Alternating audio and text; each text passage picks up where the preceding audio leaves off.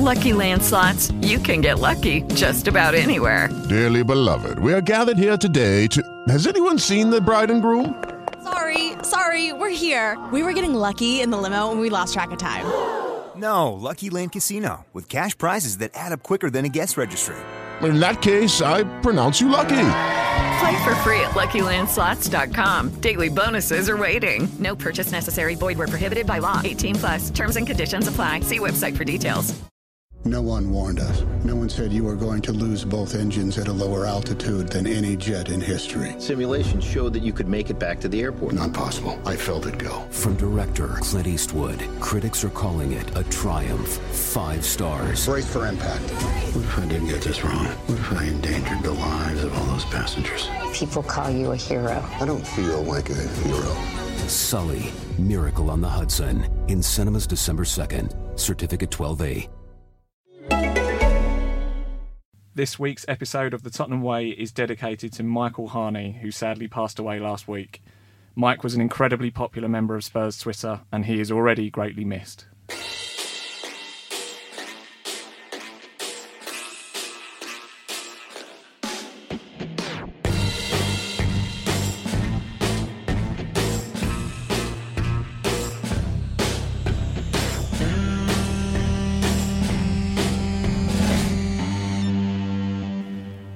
Hello, welcome to season two, episode 13 of the Tottenham Way podcast. I'm Tom, and I'm your host. Joining me this week, as usual, is Dan Kilpatrick. Hey, Dan. Hello, brother. You all right? Very well, thanks. Good. Nice to see you. Um, joining us as well, very excited to welcome Tom Allnutt from Press Association, not Associated Press. Is that right? That's correct. Because yeah. I, in the original running order, put Associated Press, and Dan said no, it's not the same thing, and I didn't realise this. So we nearly got your name wrong and your company. Yeah, Dan. so luckily I name wrong in it corrected as well. that. Cheers, guys. Yeah, it's good. Yeah, for my, yeah my welcome, you know. welcome. Um, tell us a bit about what you do with the Press Association. Well, the Associated Press is like the, the American version of like the Press Association, which is like the British version, right? So, Oh right. Ah, and I actually okay. used to work for the Associated Press. So little you bit. weren't, mate. So you weren't that wrong. So Well, we're both well, right. Yeah. So my friends are really, really confused by that. But Okay. the, the Press Association, it's like a, uh, it's like uh the, the company, um, basically newspapers and, and broadcasters sort of pay the PA to uh, go out and about and write everything, and they can use whatever we we produce. So it's like a Is it like It's like- outsourcing? in a yeah, it's like a sort of sports journalism version of Netflix. You know, you like you basically pay for it, and then you can have whatever you want, and then you can use it however you like. So ESPN uses PA quite a lot. yeah. I thought. So I'd if say I'll go to a game and afterwards I'll go and speak to the players and not the manager, then I'll send an email saying not not in the manager. Can you take it off the wire? And that means can you use press association copy? But they don't use the name of the person who wrote it, do they? They put Press Association at the top. Is it's that right? It's Or- especially like once they have it, it's entirely up to them. So they can they Ah. can say it's by Tom Allnutt, they can say it's by the PA, by the press association. Sometimes they just put their own guy's name on it, whatever. Wow. Yeah, we say press association sport.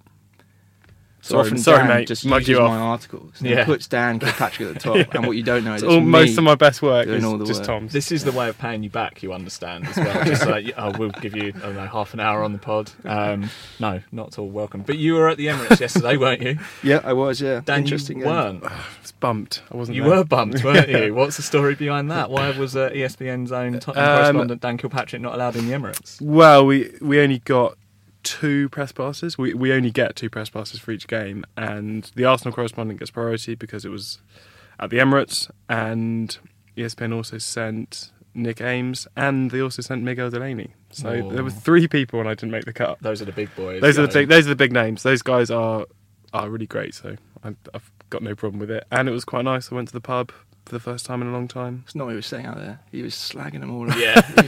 Yeah, yeah. I know that I know you're listening, lads. So Yeah. not Trying true. to get in on Miguel's pass. Like, yeah, no, yeah, no, it's a plus one. It's a plus one. Um, Tom, you are you are a Spurs fan as well. We should say so. Dan talks quite a lot on the pod about how weird, not weird, but the the difference between watching it from inside a press box and and kind of writing live on the game and stuff, in comparison to watching it as he just said, like down the pub.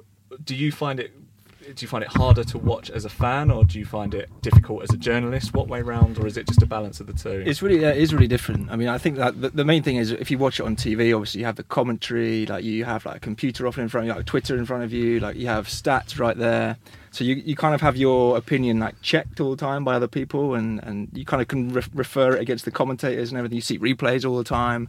Whereas I think when you're in the press box, everything's much more immediate. It's a lot more like quick, and you have to kind of make your mind up quickly, and that can be difficult. And often, mm. obviously, you spend a lot of the time. I think you've said before, like looking down, basically typing and looking things up and checking. As Kane scored five goals against Arsenal or six, you know, and, and as a result, obviously, you miss the kind of like the blur Basically, in between. don't you know, watch the second half. Yeah. Like, It's a you watch the first though. half, get an idea of how the game's going, and then most of the from about seventy minutes onwards, just like the big moments or Yeah. the odd couple of You're minutes, praying and then for you're things not to happen almost. Yeah. So Dan, as you were in the pub yesterday, did you find the second half more stressful or less stressful in that sense? Well, I hate to admit this, but I do. I found a level of detachment because that was the first game I watched in the pub for a long time. Well, they haven't been there, or the first big game. I didn't go to Liverpool in the cup, so I found I had a bit more, a bit more detachment than I had before I started the job. But it's definitely more stressful being in the pub. Mm. Being because being in the in the press box, being at work. Well, that's it. You are at work. You've got a job to do, and you, you can't afford to be No too emotionally invested in, in the Mm. game. You have to you have to be thinking, I've got a report to do. I've, I've got tweets to do. Whatever. As, as Tom says, you're the person in many cases who's reacting and, and kind of sort of setting the the agenda, as it were, on, on Twitter or, or online. So you can't You're the really trusted afford. voice. You can't I, be I, I, calling- I wouldn't say that myself, but Well, you no, know, you, you, didn't get into the Emirates.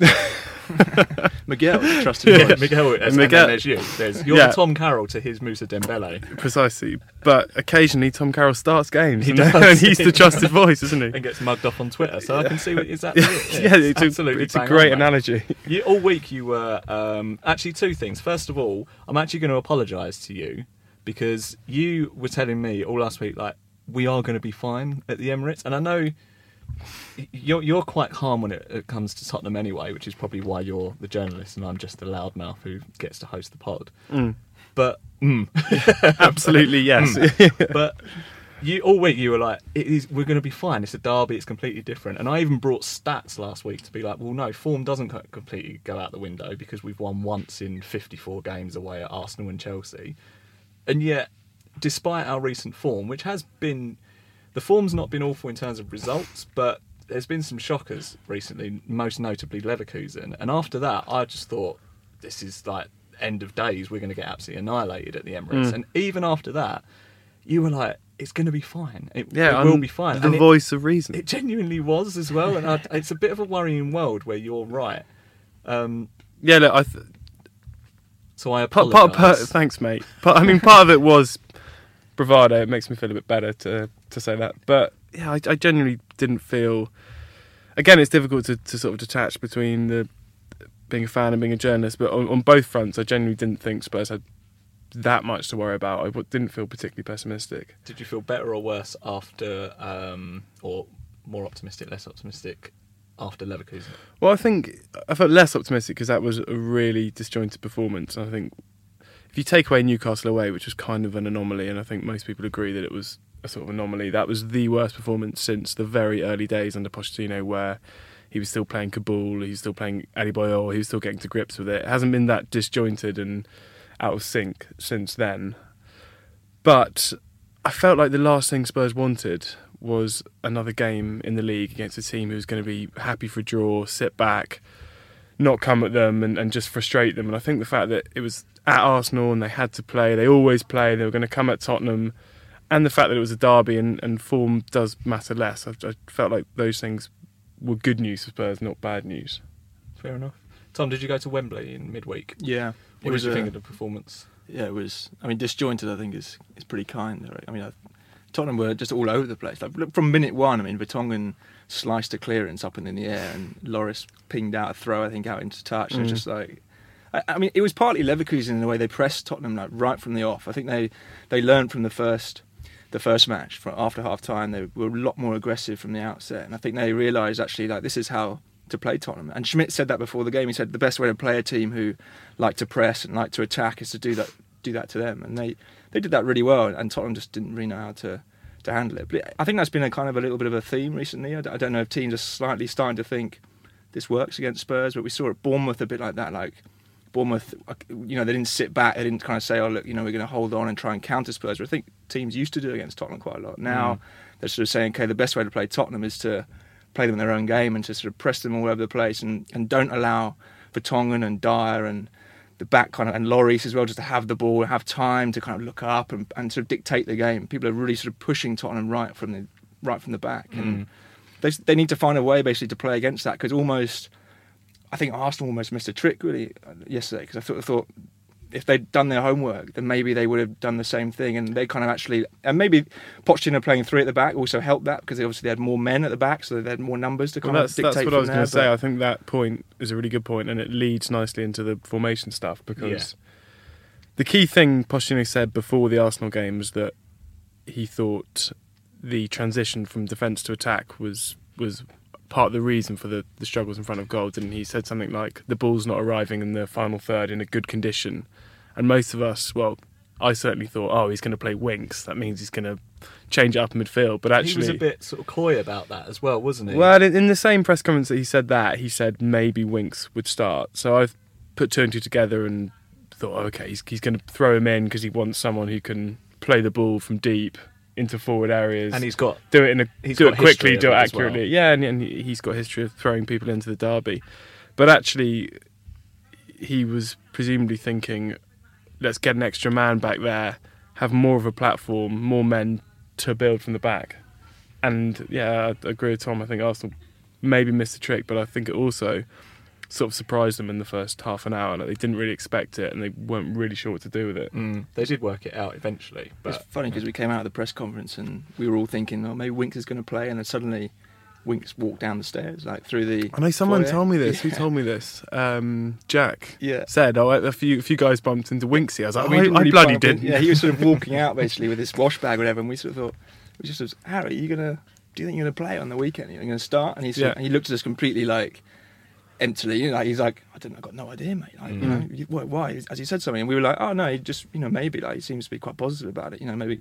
Have an early night on Saturday, then, so we kind of felt bad. We sort of thought maybe he'd be like Freaked him out. Oh, we no. got his hopes up massively. Yeah, yeah. He's turned up on Sunday, kit on. Where am I playing, boss? Yeah. Ah, that's a shame. Just before we move on from Leverkusen, because I, we should talk about it because it was poor, but from a Spurs point of view, how much do you think Wembley is playing on the minds of the players? Because we could sort of pass off Monaco as the first one. It, we we said at the time it was a bit gimmicky, and maybe the players weren't 100% focused on the fact that this was a game of football against a really good side.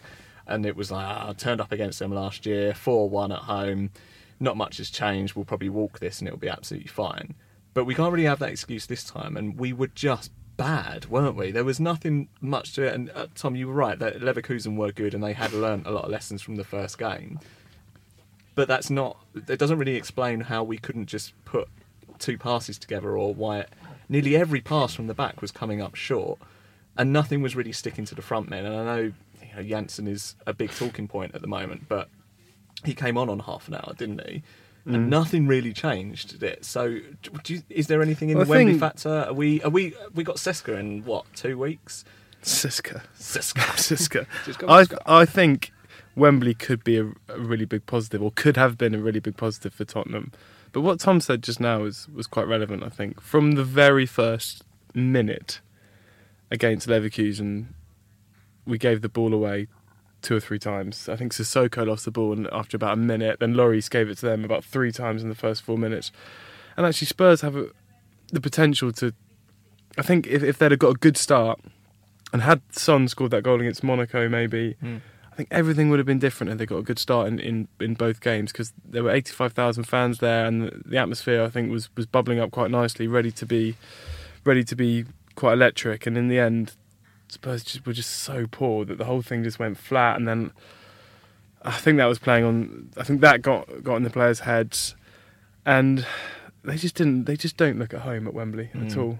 I didn't think there, there were just a couple of times where they were literally passing two or three yards in front of a player or two or three yards behind them, and it just looked like none of the players felt comfortable on the pitch, and it proved to be a bigger motivator for Leverkusen than it did for Spurs. Mm.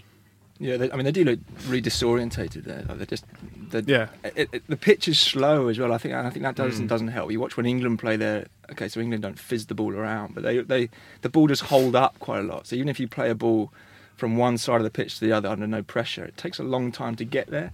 And the way Tottenham like to play, they like to play things quite quick. You know, they like to fizz, like push it into people and put, move people around. One of their big things, Spurs, is switching the the uh, the play really quickly. You know, and moving the other team around quickly, and, and that they can't really do that at Wembley. Mm. But I do think that the statistics thing is, is a little bit overblown because people kind of often don't say that if you play at Wembley, you play against good teams all the time. Like if you look at the teams that Spurs have played against there, you know, they played what Chelsea three or four times there. Mm, they played yeah. United there.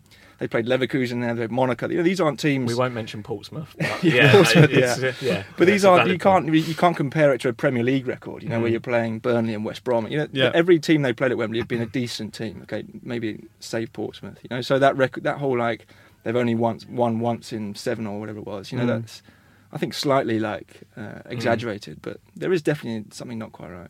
Yeah, um, and I don't think it's quite the same scenario to, for a, a Champions League group game and a cup final. It is completely different because I mean we've doubled the capacity of Spurs fans in there.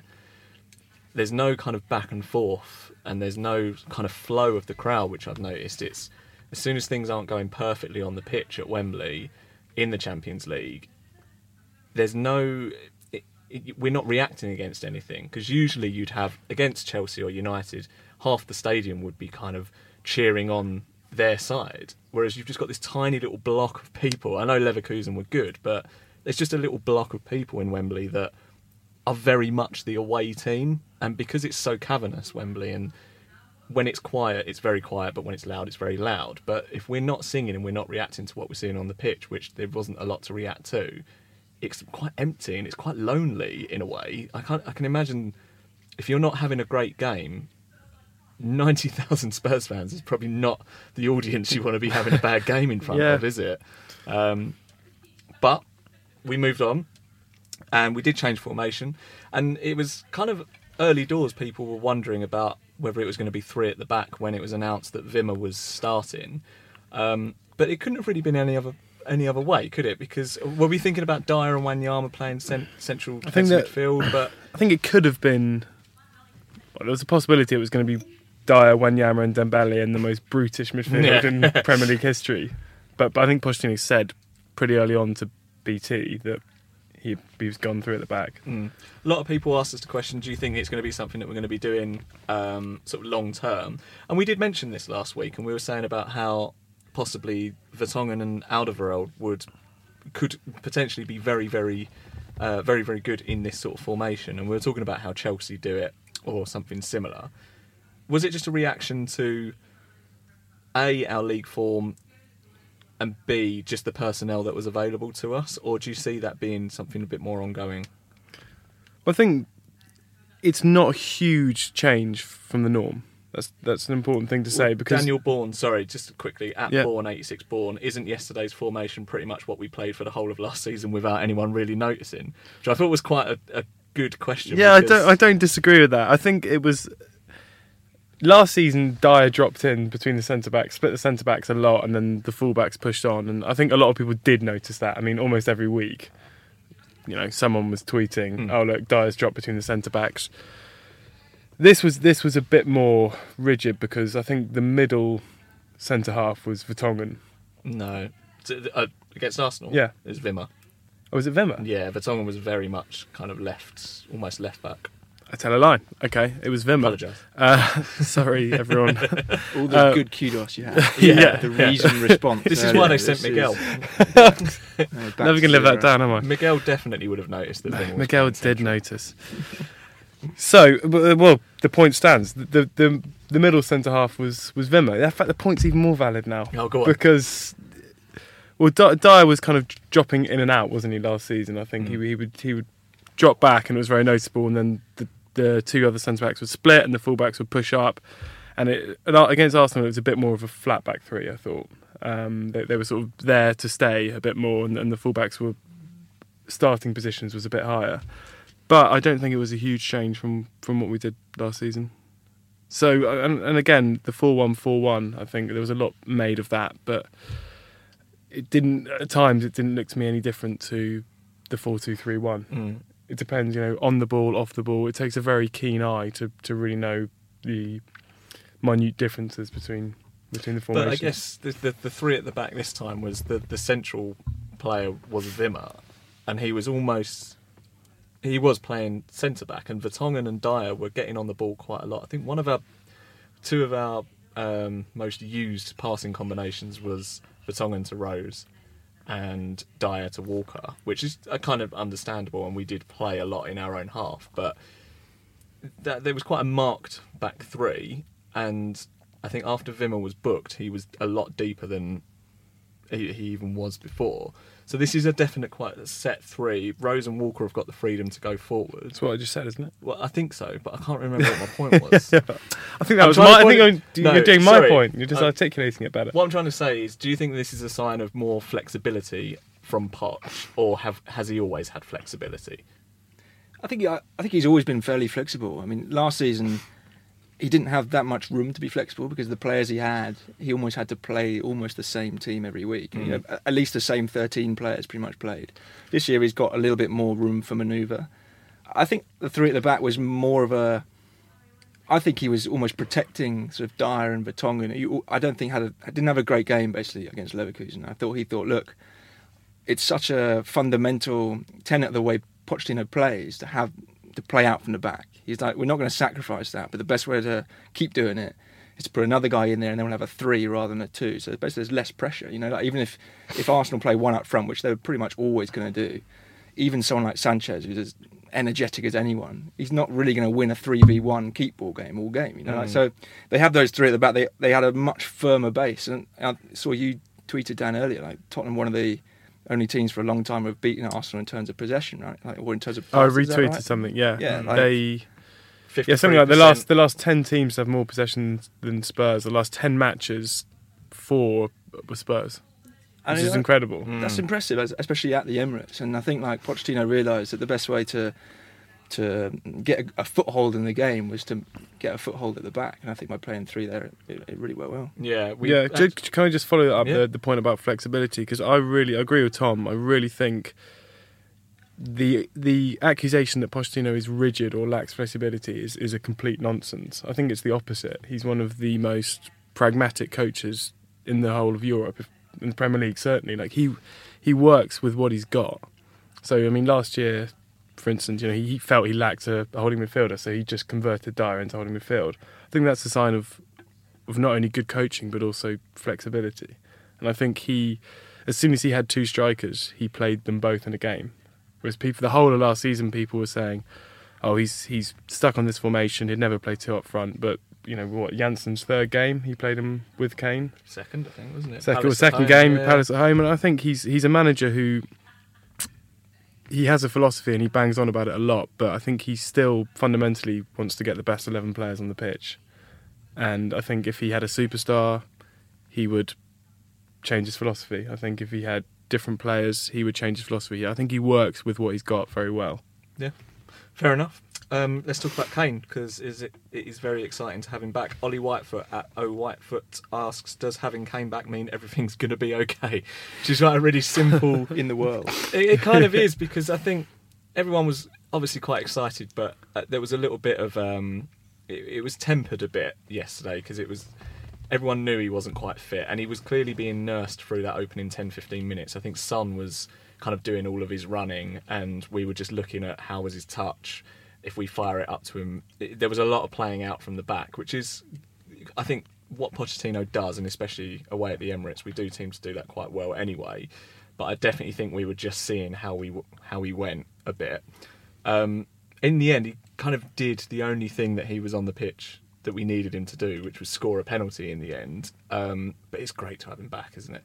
Though if Janssen had been on the pitch, he would have. Yeah, I was going to say have Janssen's a specialist. You know? Yeah, but I mean, he was terrible when he came on, and it, it- but and the way it's going for him, I, I'm, I'm quite indifferent to Janssen. I, I'm just going to see how it goes, but it, it wouldn't have been if if if you had told someone's going to step up for a penalty it's Vincent Janssen who scored his last two, or it's Harry Kane in the North London derby. You're still going to Yeah, yeah, pick Harry Kane, course. even at forty percent or whatever he was at by that point, because he was blowing out of his arse by the end, um, the end of his seventy-minute show.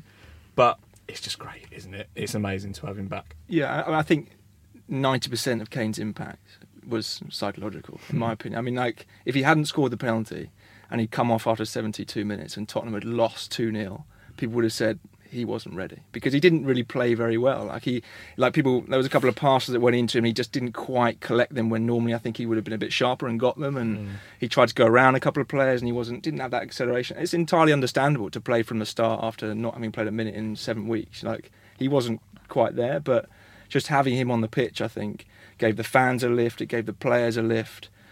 And you know, I think it was, I think it was a gamble worth taking. I mean, I think mm. Pochettino, he was asked afterwards, you know, was it how much of a risk was it to play Kane today? As if you know, maybe he was only eighty percent fit or something. And Pochettino sort of said, look, we're we're not amateurs. Like, we're we're prof- we are professional. You know, like as in, like, you know, they they do their work. They know exactly when someone is ready. Like, and Pochettino is not the kind of manager who takes that kind of risk. So mm. he was obviously hundred percent fit, just not quite match fit. And so I mm. think it was. I think Pochettino probably weighed it up and thought, you know what, like, the effect that he can have emotionally on the rest of the team is is worth it.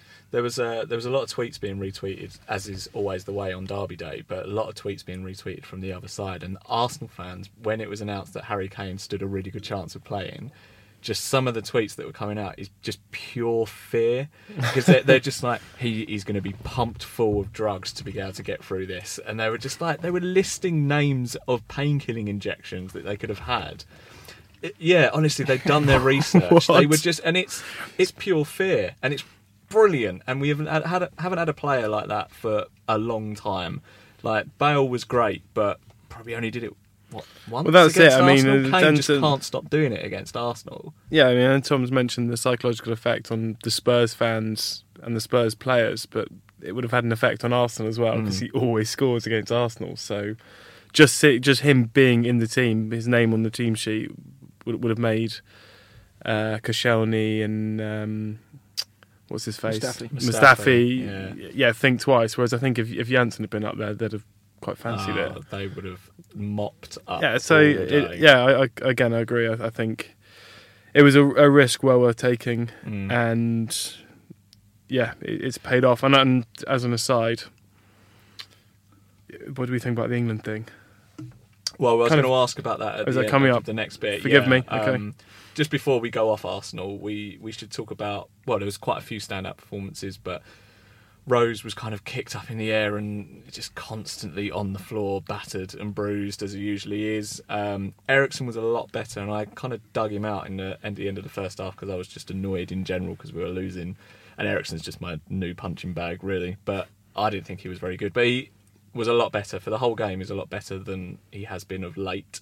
Probably should have scored as well. I think he should have scored that left-footed chance that he had just. He should have scored that the one that penalty. Cech saved. Yeah, it was very central after, Mm. like when you saw the replay from um, in front of the goal. Um, but Dembele and Wanyama were just excellent, weren't they? And Wanyama, we should mention, did beat the crap out of Theo Walcott a little bit, which.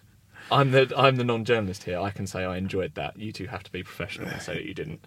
Um, Did not enjoy it. no, of course. Um, Talk about Dembele. Talk to me. Yeah, I th- that the, the the thing about that formation is it, it is it is a change, despite me saying it's not a huge change. You know, it, it is slightly different, and it's going to suit some players better than others. And I think maybe that's it suited Eriksen a bit better than than the four one four one has because he's not really a he's not really a kind of centre midfielder. He is a kind of system player, and I think when you give him a a job to do, he's a specific job to do. He's he's he's better. Dembele, yeah, he hasn't really been fit. I don't Mm. think. I still don't think he is quite. Yeah, and and you, who who was it who said last week? Either you or Greg that when Dembele's not fit, you can kind of tell that he's not fit. Was was that? I think yeah. Uh, Yeah, yeah. I think it was. He's just not. was He's just not the same player. When he's fit, he's just majestic, and he can shrug people off the ball. He can go past the man.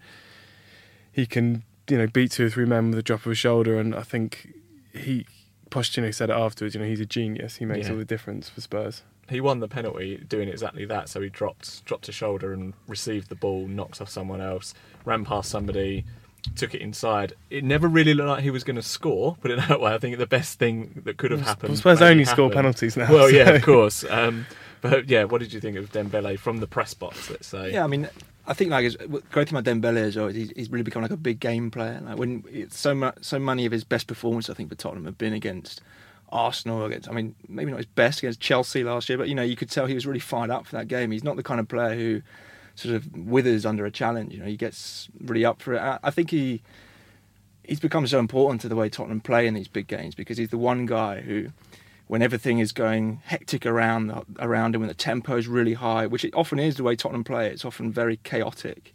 Dembele has that ability just to put his foot on the ball and keep it, and he can shrug people off, and he can just sort of recycle. He can almost dictate the tempo himself, and mm.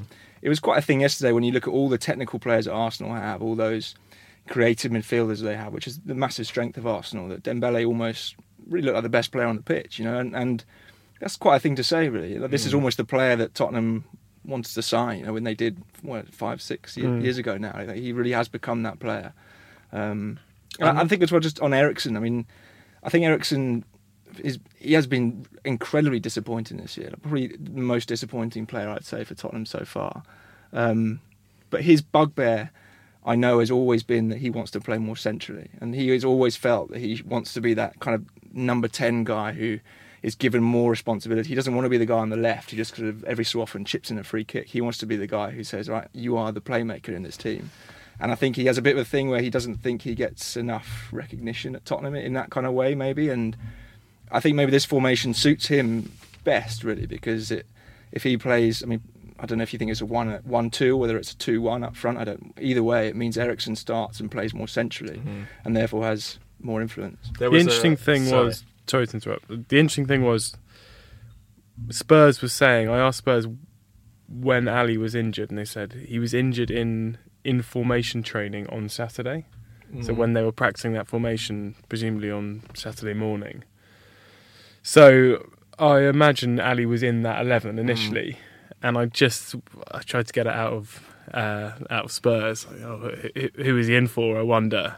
And obviously Mm. they weren't saying, but I mean, I, yeah, I, I, I just it'd be interesting to know in Pochettino's head, assuming that that formation wasn't a reaction to the Alli injury, assuming it was something he had in mind with Alli in the team. I wonder where he would have played and, and who wouldn't have started.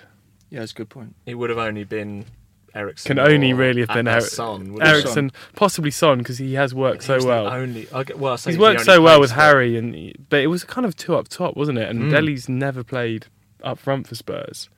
He is a kind of second striker now when Kane. I, I, I suppose, and and actually he works so well with Kane. Getting him, I always Mm. think getting him as close to Kane as possible is, is a good idea. So it would have just been interesting. And if this is going to be a kind of permanent part of Pochettino's armory for the odd game, it will be very interesting to see the personnel he uses when everyone's fit. Mm. I, thought Son looked dangerous actually yesterday, especially in the first half. Early on, that first Couple sort of 20 runs minutes, in the first half. He was really finding little pockets of space, and, and just behind Kane, he like he was getting on the ball, and, and you sort of thought, wow, he's got space here. You know, Mm. like, like Arsenal didn't really get to grips with him early on, and I thought it suited him quite well as well because Son doesn't want to play up front. He doesn't want to play as the, la- the leading the line. He wants to play just behind, kind of running between the fullbacks. You know, getting the ball in and around like the sort of penalty area. I I think it suits him as in a way. It suits him as well. The people it doesn't suit maybe so much are sort of Lamela, maybe Sissoko. I think Mhm. those are the kind of players that, That will maybe will interesting. lose out as a result of this formation. Definitely, it will be interesting. Just quickly on Dembele before we move on, I, I don't know where the quote came from, but apparently his teammates used to call him Doctor Dembele because you give him the ball and it makes everything better, which I really. Where did you is read that? It was on Twitter today, and I can't remember. It was a, it's an old quote, but the idea is you give him the ball in any situation and it. He will just make something better. he doesn't need to do anything necessarily. He doesn't need to create anything. It's just if you're if you're in trouble, give him the ball, and he will generally be okay for Yeah. the next 10 seconds in possession, he'll be absolutely fine. Um, just what I'd put that in just before we move on. Uh, Dan, you mentioned the Alli injury. It's a twisted knee, isn't it? And is it two weeks or something like that? Pochettino said a Early. few weeks. Right, okay. Spurs were saying today, no update. Big shame considering Kane is coming back and is likely to be sort of at full pelt after the international break. Um, Walker limped off as well. Was there any news on that immediately? Uh, he's in the? England squad, so I think it's all right. Yeah, uh, yeah, fair point. Um, we were lucky last season with injuries, and Tom, you've already said about how we had this pool of sort of 13, 14 players that we chose and could pick from the whole season. There was no injury, and we've said on this pod before about Lloris, Toby, Dembele, and Kane are our spine, and none of them got an injury last season. And this season, at least one of them has been out of our starting lineup since the start of the season. I don't think they've all four of them have played a game together from the start. In the league, maybe I'm pulling stuff out of my arse here. It's an impressive Um, stat. Yeah, yeah, yeah. It's, uh, but I don't think it can be far Could be off. true, yeah. put What Lloris, way. Toby, Dembele, and Kane. Well, Lloris missed. Did he miss the first three? Mm. Dembele missed the first. And four. Dembele missed the first four. I think you're probably Kane- right. It can't actually. be far off. If they have, Yeah. then they've probably only played one or two with a kind of a, yeah. Um, but just in comparison, last season, between Lloris, Alderweireld, Dier, Walker, Alli, Dembele, Eriksen, Lamela, and Kane, out of possible 304 games that they could have played, they played 285 between them. So collectively, they only missed 19 all season. This season, they've already missed 15, and that is all competitions. Is this just a case of the added workload of the Champions League and things like that, or we? Is this just unlucky? Are we just kind of reaping? We reaped the rewards last season, and we're just unlucky this season because nothing's really happened. That like Kane's injury was a, a bad twist as a result of him going in for a challenge. Lloris injured himself diving for the ball for Barkley's goal, didn't he, against Everton? Alderweireld kind of. I think he pulled a hammy before that, running out. Kicking. Right, okay. But Toby injured himself jumping for a header and missing and jarring his knee. And no, Dem- Vertonghen kicked him. Oh, did he? Yeah, yeah, I think it was. I think Vertonghen landed on his knee with his studs. Not so unlucky. Um, but uh, no, I guess it is. It is unlucky, isn't it? Is this is this just what happens to every club, or is the increased workload starting to take a bit of a toll? I think it's a bit of both. I mean, there's definitely been an element of bad luck because by the sounds of it, Alli got injured running into someone in training, running into a teammate in training and twisting his Imagine if knee. it was Eriksen. Eriksen knew that he was going to be dropped. Dangled a leg. First tackle he's made all season. Sorry, yeah, I think it's a bit of both. There's definitely an element of, of bad luck. And we got lucky last season. I mean, in many respects, the Kane injury came at quite a good time. I mean, imagine last season if it had happened in February or early March or something, it would have been an absolute disaster.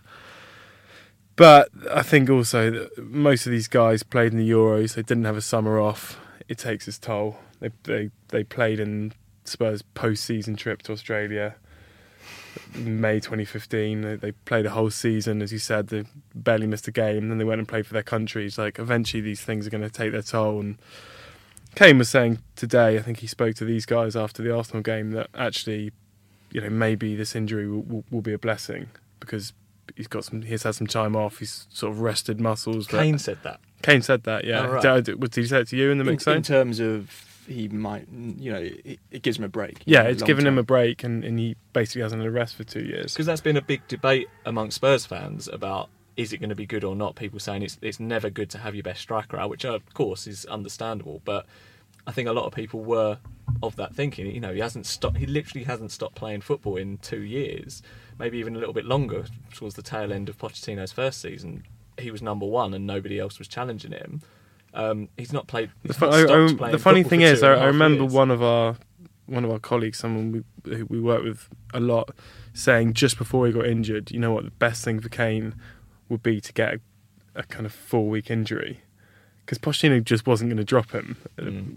He, he just wasn't, and I'm not sure I fully agree with that because you know it, it takes time to get up to speed. We can see he's not match fit, so If Tottenham miss out on the top four or the title by two or three points, then it's not been a good thing. Yeah. Because you would say that they might have beaten Leicester if they had Kane. They might have Mm. beaten Mm. Bournemouth. Now we don't know, but they I'd say over the last seven weeks they might have picked up an extra three, four points. You Yeah. know, like and that, that that you know we, we know from the past that that has been Tottenham's undoing early on. You know they've they've dropped points when they they shouldn't have done. Mm. Um, I definitely think the Euros is a factor. It's, it's interesting now because I don't know if you remember, but like a couple of months ago there was a big kind of furore about Wenger like not playing players early on. I think it was Koscielny maybe. Oh, and Ramsey as well. Ramsey who he left out in, in a couple of big games early on, and people were saying why, and they weren't playing well. Arsenal, people saying why are you leaving out Koscielny? Like you know, we need him. Like you know, he, what he's he's in the stands. Like you know, he's just sitting there, and we're conceding goals. And Wenger obviously made a conscious decision. Look, we're going to have to take the the pain for three or four games and give these guys a rest. Whereas Tottenham kind of went the other way and said, look, I mean, I remember asking Spurs, is Kane going to be given a bit of a rest after the, and they sort of said, well, you know, he hasn't played any more games than Dier last season or blah blah blah. But you kind of look at it now and you wonder if Pochettino might think actually that first two or three weeks we could have just, you know, maybe played Janssen early on, maybe just mm. played Son up front early on. I mean, it's easy to say now in hindsight when you look back and you look at this list, but I do think that was a factor. to, it pains me to obviously give Wenger credit, but he's been around a long time, and he's been around for what five different, no, like ten international tournaments in his time in England. He knows the effects it has on players. Yeah.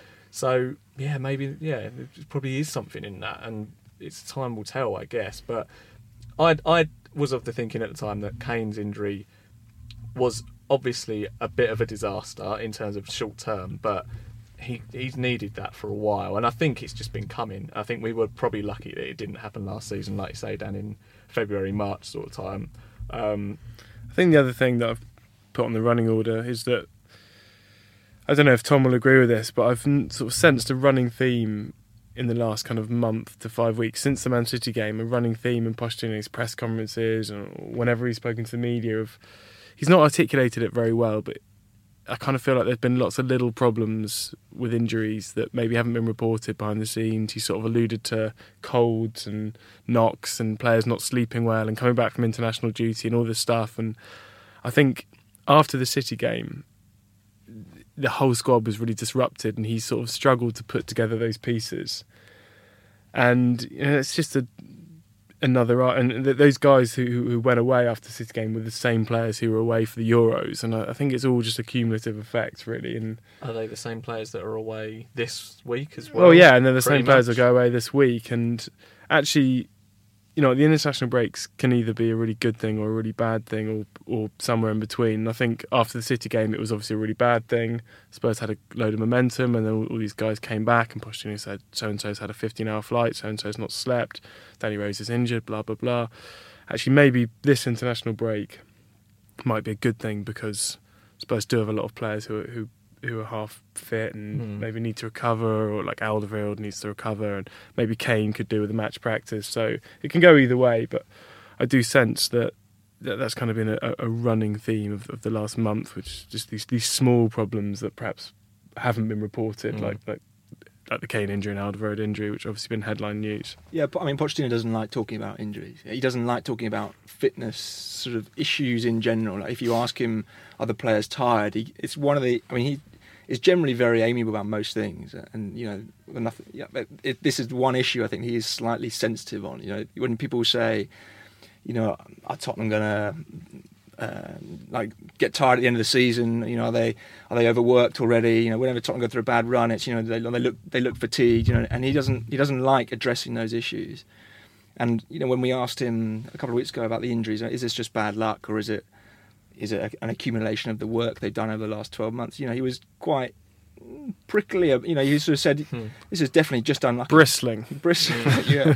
He's just like, "This is definitely just unlucky." You know, like he doesn't. I mean, maybe in denial is slightly too strong, but I think he Pochettino needs to just.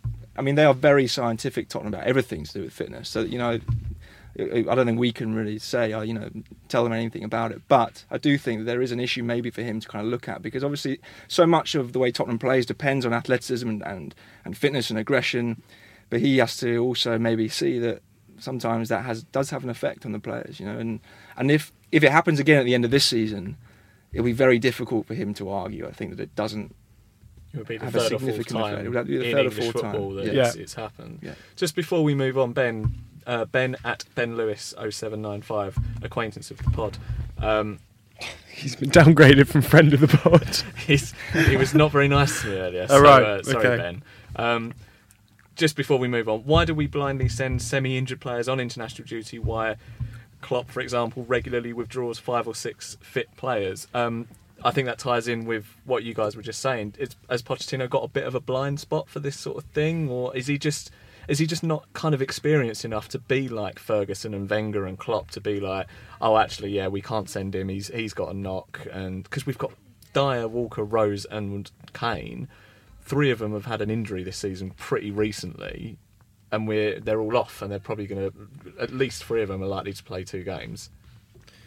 Yeah, I had an argument with, well, not an argument, a discussion with one of my colleagues, John Bruin, on Twitter today about this, and he was saying, I said, I think it's a bit of a piss take that Kane's included in that squad, although maybe the match practice will do him good. And John said, well, it's an England qualifier, it's an important game, he's match fit, Spurs would be in breach of the rules if they did something, but I think, you know, Pochettino's could legitimately say, if he didn't want Kane to play, there's no one that's done more for England's Hmm. national team than I have in the last three or four years. This guy's not really fit. I want him to stay on the training ground and work. I don't think it'll be beneficial to playing games. Would you mind not picking him? And I, I don't think Southgate would really be in a strong position to say no. But I don't think Pochettino is, is is the kind of manager who wants to do that. And I do think he's maybe a little bit soft on, on dealing with, with that kind of Mm. thing. I mean, Danny Rose is the perfect example. I think he, he got injured playing for England, which was a slightly dodgy scenario. It was the one Sam Allardyce game, and apparently he pulled his hammy midway through the match, and either he didn't say anything or they didn't take him off. He was then out for something like a month, came back, played full 90 against Man City, and then played two nearly full games for England. I think Bertrand got injured fairly early on. Rose played about 80 minutes, and he played 90 minutes against Slovenia. So in a way, you know, the, the Bertrand injury, you can't you can't kind of legislate for that. But England didn't call up another left back. Rose played two 90 minute games when he'd only just come back, and actually he hasn't until the Arsenal game. I, th- I think he hasn't looked great since then. And and there's a case that that's quite irresponsible, and Spurs should have been a bit stronger on it and said, look, he's not playing the second game. But obviously they didn't, and I do wonder whether Pochettino's just a little bit just a little bit too soft and, and not kind of willing to interfere and, and in national teams and, and make it political. Fair enough. If this was Ferguson, like you know, five, Yeah. six, seven years ago, and it was Rooney had been out for seven weeks and he'd played one one game, there's absolutely no way he would have gone. Yeah. on this Mm. Well, there you break. go. Somebody on Twitter, in response to Ben's question, actually did say that maybe Pochettino kind of does love international football. There's a there's a kind of a pride that he just wants to almost push onto the players as well. He he got a lot of caps for Argentina, and he. It's, it's, he would have loved it, you know. He always talk. He talks about his Mm. time with the Argentina team. Don't know. Maybe there's something in that. Yeah, I mean, I think he, I, I think there is something in there, but I think even more than that, he takes great pride in in producing players for England. Like it's a massive. Like he really enjoys it when people say, you know, oh, you produce, you know, whatever it is, twenty out of the last twenty-one players have started. He likes that, and he says, yeah, you know, like this is this is what we want to do. This is this is great for Spurs. It's great for England. You know, he he really takes pride in that record, and I'm not saying that's why he lets players go, but he does. He doesn't think of England as a pain in the ass for, for Tottenham. He like he thinks it, it's a good thing. You know, he Mm. thinks it, it, it creates a team spirit, creates culture. He, he likes that. Yeah, fair enough. Um, one player we haven't really mentioned a lot so far is Jan Vertonghen. I thought Vertonghen was close to being man of the match yesterday. If not, I think he was maybe a little bit better than Dembele. Um, I thought he was brilliant yesterday, Vertonghen, and I think he's been brilliant all season. And he's kind of had to be because he's the only player out of our squad so far to have played every minute of Premier League and Champions League um, so far. Admittedly, Toby probably would have been on that as well. Um, maybe even Rose. Not sure if he would have played all the Champions League, but he he has played every single minute, and he has been very very good. And he's been um, amongst the top ranking defenders according to what was I looking at? Is Squawka? Where did they get their stats? Opta. Looking at Opta yesterday, um, made more clearances than anyone in the league this season, and has only committed eight fouls in eleven games. Which I was like, that's that's amazing. And then I looked at it and I was like, a lot of other players have kind of done the same. And Toby last year made about six fouls the whole season, didn't he? Is that right? It was I wouldn't be something stupid. Something stupid like that.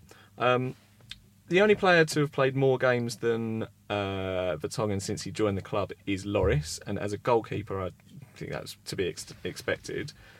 do you think he deserves a bit more credit than maybe what he gets? And is there a reason why you think he's maybe not rated quite as highly as amongst sort of the best in the league? Because I definitely don't think he's talked about in the same regard as Alderweireld, as Koscielny, uh, others. I was going to say Wes Morgan and Robert Huth. I was like, they're title Wes- winners, and then I realised they're just dirge. Uh, yeah, I think he, he's sort of blown a bit hot and cold at Tottenham, hasn't he, Vertonghen? I mean, he was brilliant in his first season, wasn't that when he got in the PFA Team of the Mm. Year, and he scored loads of goals, and he had this weird link up with Bale where they always kind of assist each other for goals, and he was like an attacking threat as well as probably the best defender in the league. And then there was Sherwood, and he didn't quite do it, and then the early days under Poch where he was kind of in and out, and he got dropped for Fazio a couple of times. The ultimate. Yeah, the yeah the the greatest shame. and, and actually, he's he's had a couple of dodgy games. I thought, thought against Monaco he was he was quite poor at Wembley, and apparently Poch was unhappy with him after that game and gave him quite a, quite a public bollock, well, a, a bollocking in front of the rest of the team. So I think maybe that's why he doesn't get the recognition because he has he has been a bit up and he down. hasn't been as good as yeah, yeah, yeah, yeah. Because he Alright. I think he- he's been a bit up and down, but then yeah, I think like more or less every member of the squad since Pochettino's been at the club, uh, he, he's improved a lot, and I mean he's been part of the best defense, a big part of the best defense in the league last season. He's now part of what's the strongest defense in the league at the moment. So yeah, I've- I've- he definitely deserves a lot of credit. I mean, I wonder if part of the reason with Vertonghen is that people kind of see him as a. He's got a bit of a. He's a bit spiky, like Vertonghen, Mm. isn't he? He's not sort of the you know, definitive club man who kind of goes along with everything that everyone else does. You know, he, he definitely has a bit of an ego, I think. Like, and but but I think that's kind of fine. I think like, people often say with Tottenham, oh, there's not enough leaders on the pitch, and when they're when they're losing, you know, who's who's the rallying? guy? I mean, Lloris is a is a nice guy and he's got achieved a lot, but he's not the kind of captain who's sort of going to be barking out everybody. And Vertonghen almost is that voice, I think, and and often, you know, an, an ego comes with leadership, right? Like you can't, you know, often leaders are the, the people who actually are the people who kind of get arsy on the training ground. They are the people who get arsy when you lose and things like that. And I think Vertonghen, he does like Alderweireld is is a great defender, and, and I think we all think probably better than Vertonghen, but he's not a massive voice in the change room. He's like, he's quite a quiet, reserved kind of guy Alderweireld, whereas Vertonghen I think is a bit more. He's part of that kind of leadership three or three or four players in, in the Tottenham dressing room. And in that way, I wonder, you know, people kind of think, oh, he, you know, he holds out for contracts, and you know, he has kind of thrown his toys out the pram a couple of times here and there. But if you want characters and you want kind of personalities and leaders in the team, you have to kind of take that as well. I, I think he's been really good this season. I think, mm. I think so far this year he's been playing as well as I've ever seen him play for Spurs, and certainly in the last sort of you know few games, I, think- I think he's been great, been really good. I think he's quite funny in a dry way as well. You don't get much out of him, but there's one of my one of the memories of Vertonghen is we went and won the Peace Cup or something like that in I don't know, like Malaysia or something like that. It may have been the beginning of last season. And they had to do a trophy presentation at the end um, of the game. It was like we'd beaten a, Malaysia 11 and like Inter's under nines or something like that. And they did a, a trophy thing. There wasn't even a, a podium. It was just players on the pitch with a, a trophy. And Lloris just sort of held it up purely for cameras, like if nothing else. Just him and I think it may have even been Poch. Just kind of both had a handle, held it up. Vertonghen was going bananas in the background, like jumping around, like scarves around, he's like, whipping it around and stuff, like dragging people in to kind of celebrate with him. And I just feel like that's the sort of thing that I probably would have done. And I'd, I'd find a bit saying of you're saying you're like Jan. He's a moody but funny man, and I'm prepared to take that mantle. I just think he's really funny, and I think that even the I, I, I, Do you, would you sort of stand in the tunnel with your arms behind your back, looking well, that's what I was just about to point out. I do think that that is part, a massive reason why people, Spurs fans, have still got a bit of a. That was total bollocks, though. It was. Someone someone pulled up pictures from the tunnel before like Belgium's biggest games, and that's exactly how he's standing. Exactly. Like, it's just what he Exactly. does. He just doesn't care. Like in a, in a, in a, he does. He gives a shit, but I don't think it really matters how he looks in a tunnel. Um, but it, that is quite, a, for some reason, still quite a major factor. It's just like, well, he downed tools as much as anyone else. Like, well, you would if Tim Sherwood's your manager, wouldn't you? And if you're like that anyway, then you might as well just be laying down if you're that laid back. Yeah, I mean, look, I think the bottom line is that let's say he, he doesn't sign a new contract and that Spurs have to sell him or, or he decides to leave, it's going to be really, really difficult to find a defender who's better than him, especially given his relationship with Alderweireld. They've they've talked about it kind of being not telepathic. I don't know what's the word I'm looking for. Kind of instinctive Mm. because they've played together for so long. So he's the kind of player that Spurs wouldn't really be able to upgrade on, even if he's not a player you'll consider one of the best in the Premier League. I mean, where would you find a better centre back? He's technically so like so like left foot, right foot, and yeah, Mm. he can pass. He can when you when you see someone give him a ball sometimes that is slightly awkward, and you, I think ninety percent of centre backs in the league would it would go out of play. You know, he somehow brings it down, and the little things sometimes I think you don't see maybe in on match in the highlight like he. But Vertonghen keeps Tottenham ticking over like Alderweireld does. Like to have two centre backs, you could effectively probably play central midfield for ten teams in the division Mm. is a massive, massive plus because like when they get the ball, they're so comfortable on it. Like they they can pass, they can carry it forward. They can, they effectively like two defensive midfielders for Spurs when they play together, and that Mhm. is like a that is a, a huge advantage. Yeah, in fact, I'll you know, I'll go so far as to say the standard defending the Premier League is genuinely crap. It's not very good, and Spurs have two really good centre halves. And if you look at Liverpool, I mean, everyone's talking about them as title contenders, and rightly so because they look unbelievable going forward. But they still have got Lovren at centre half. Yeah, yeah. You can't get away from that. Yeah, yeah. I mean, so yeah, I think Spurs fans should really appreciate Vertonghen, and hopefully he's going to be the next player to sign a new contract. Oh, he still hasn't still hasn't He still hasn't signed, no. That's been in. oh, Okay, Been fair in the pipeline for about three years. More days. Um, we should do some listener questions because we've got about five minutes. Oh, you left. got We've got- time, Tom? A couple of minutes, yeah. Spurs Memory Man at THFC Memory Man. Did the 2010-11 Champions League season create a false expectation for this first season back, or have we just been poor slash unprepared? In the Champions League? Yeah, I think it was mainly aimed at the Champions League. I think there's a lot. Uh, there is a lot in that, and I think that it was so amazing that first season that we had. Um, if because if anything, I think we're more prepared this time round. We are we're probably more stringent in our preparation for the opposition, for our individual play, for our team play. Um, but it just hasn't really clicked for one reason or another. But we haven't really got that magic of the first time round. Um, but we have just been poor. I don't think there's much more to it than that, is there? Yeah, I, I, agree with it. I think it's a good point because that season, looking back, it seems so easy. Yeah. It's the first season in the Champions League, and Spurs what top the group, ahead of the European champions, got through the last sixteen, Top scorers. top scorers in the group. And actually, if you look at teams that haven't really played that much Champions League football and are inexperienced historically, like Manchester City being the best example, how many years did it take them to just get out of the group and put a Mm. decent show together? Like four or five seasons before they f- finally got there last year. And they're even struggling this year um, with Pep, although I think the Barcelona wins put them in a pretty good position. But yeah, I think we, we all went into it probably thinking, oh, you know, that season under Harry uh, was so good, and you forget that you know teams like Leverkusen, even Monaco, they've got a lot more Champions League experience than Tottenham do. Even CSKA, they, Mm. they know what they're doing, and that really counts for something. And Spurs have a lot of players who have never done that before, and it's it's really fucking difficult. And, and credit to. I always think you know Redknapp gets a bit of a hard time, but the way he just waltzed through that Champions League campaign was was in With a- hindsight a- really an amazing. Equally inexperienced team as well. Yeah, it was. said. I mean, obviously, Van der Vaart again, he, he had he had sort of two of the best players in the world that we didn't really realise at the time. But Mm. even so, That's okay. it- yeah, Benoit and Tommy Huddlestone. yeah.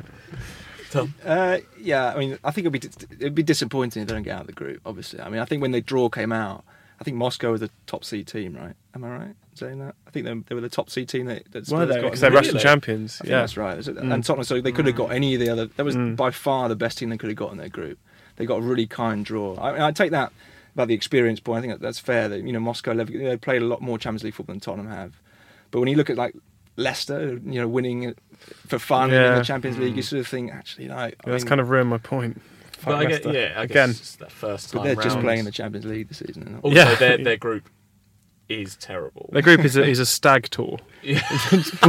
Porto, Copenhagen, and who's the third team? Bruges. It's just That like, is- could not be better away games at That all. is the most disparaging thing you could possibly say about a Champions League group. Like they're doing really well. It's like you.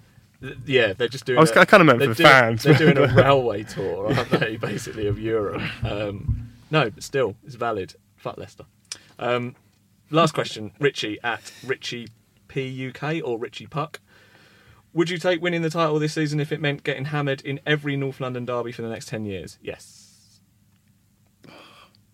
Hammered. You'd win a title, and that's after ten. We did that for ten years. we Yeah, did it for twenty. So yeah, it was horrible. Might as yeah, well. uh, yeah, I probably would. But in ten years' time, when you're losing six Getting one, drubbed, yeah, and they're hammered. saying, you know, what, what, ten years ago you won the title, so what? Like, we've beaten you six one every single time now for ten years. But then once that ten years is up, we can And- get back to business. Every North London derby, though. But if you get used to it, again, we did this for ten years. We know what we're doing. And if you know it's going to happen, if you've signed this contract, Yeah. then maybe you just start playing you like your reserves or something, so that it doesn't become. That's not a- that's not a bad point. Yeah. It's found a loophole. Exactly. Yeah. Yeah. Right off every game. We didn't give a shit. We won the title. Yeah, exactly. Yeah, go on. Why not? Focusing on the Champions League. Good stuff. yeah. Right, good stuff. Cheers, guys. Uh, Tom, thanks very much for coming down. No. Um, is there anything that we should be looking out for from you in the next few weeks? Not over the international break. No, sitting back. So are we. We're not going to be here next week, probably, No. um, because it's international break and we like having a break this year. Sorry. Yeah, I've got something on on Monday. I can't remember what, but We were saying before, I feel like everyone has a break from football. Over the international break, it's like a time to go and see your girlfriends, maybe like just do some shopping, or you know, like go and visit some museums. You know, sort of love the, the world the outside what you can do football, outside you know, like- football. Go shopping, see the person that you're seeing. Yeah. uh, no, yeah, we're not going to be here next week. We've got West Ham after the international break, haven't we? Um, we yeah, we, what what would we really do in a preview of that? Probably mess it up as normal. yeah, Well, beat- Dan would come up with a very reasoned prediction, and then he'd be right, and then we'd, you know, yeah, praise him precisely. five days later. No need to worry, everyone. We're going to beat West Ham. There you go. Big call. Looking Done. forward to that coming back. Um, Dan, thanks very much for coming down. You're Nice welcome, to mate. See you And as you. ever. Uh, we'll see you in two weeks' time for a West Ham preview, uh, review, and Chelsea preview. Thanks very much. See you later. Bye. Come on, Spurs.